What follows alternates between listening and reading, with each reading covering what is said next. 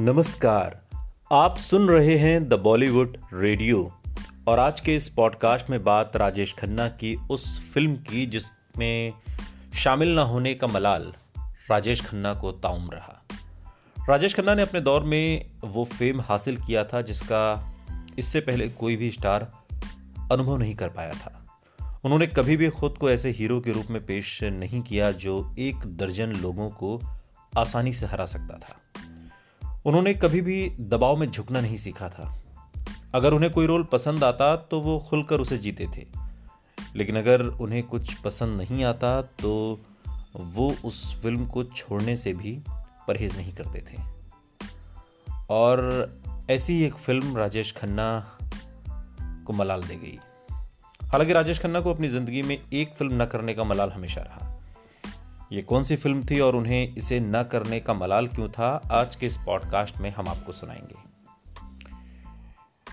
अनु कपूर का एक शो आता है, सुहाना सफर विद अनु कपूर, और अनु कपूर ने इस शो में बताया कि मशहूर निर्माता और निर्देशक शक्ति सामंत फिल्म अमानुष बनाने की योजना बना रहे थे, जिसका निर्माण बांग्ला और हिंदी दोनों ही भाषा में होना था। उस समय अभिनेता उत्तम कुमार का नाम बहुत ही मशहूर था, इसलिए बंगाली वर्जन के लिए शक्ति सामंत ने उत्तम कुमार को पहले ही साइन कर लिया था। अब शक्ति सामंत को हिंदी वर्जन के लिए मुख्य अभिनेता की तलाश थी। किसी तरह इस फिल्म की जानकारी राजेश खन्ना को लगी।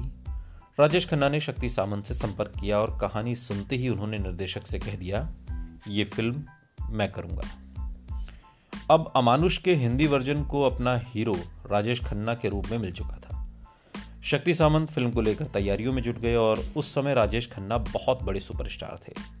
उनकी डेट्स मिलना निर्देशक और निर्माताओं के लिए बहुत मुश्किल होता था। राजेश खन्ना को अमानुष का सब्जेक्ट काफ़ी पसंद आया था और ये फिल्म करना भी चाहते थे राजेश खन्ना, लेकिन उनके आगे जो समस्या थी वो समस्या थी डेट्स की। राजेश खन्ना ने शक्ति सामंत से कहा कि फिल्म की डेट्स को थोड़ा यानी कुछ महीनों के लिए आगे बढ़ा बढ़ा सकते हैं क्या, क्योंकि अभी तो डेट्स की समस्या है। शक्ति सामंत इस फिल्म के निर्देशक के साथ साथ निर्माता भी थे। उन्हें किसी भी सूरत में इस फिल्म का काम जल्द से जल्द खत्म करना था। राजेश खन्ना द्वारा कही गई शूटिंग की तारीखों को आगे बढ़ाने वाली बात से शक्ति सामंत दुविधा में पड़ गए। एक तरफ वो राजेश खन्ना को अपनी फिल्म में लेना चाहते थे, तो वहीं दूसरी ओर उनके मन में ये चल रहा था कि राजेश खन्ना जैसे सुपरस्टार के साथ डेट्स की समस्या ज़्यादा रहेगी। कुछ दिनों तक तो शक्ति सामंत ने इस मसले पर खूब विचार किया, लेकिन बाद में वो सीधे राजेश खन्ना के पास जा पहुँचे। उन्होंने राजेश खन्ना को अपनी समस्या बताई और शक्ति सामंत ने राजेश खन्ना से सीधे सीधे कह दिया, मेरे पास समय की कमी है, इसलिए न चाहते हुए भी ये फिल्म मैं आपके साथ नहीं कर पाऊँगा। राजेश खन्ना ने शक्ति सामंत की पूरी परेशानी सुनी और फिर उनकी बातों को समझा। इसके बाद अमानुष के हिंदी वर्जन के लिए भी उत्तम कुमार को साइन कर लिया गया। इसके बाद ये फिल्म टाइम पर बनकर रिलीज़ हुई और दर्शकों को काफ़ी पसंद भी आई।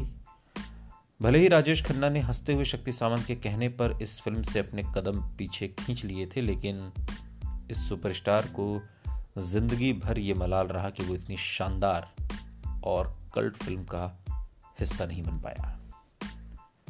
सुनते रहिए द बॉलीवुड रेडियो, सुनता है सारा इंडिया।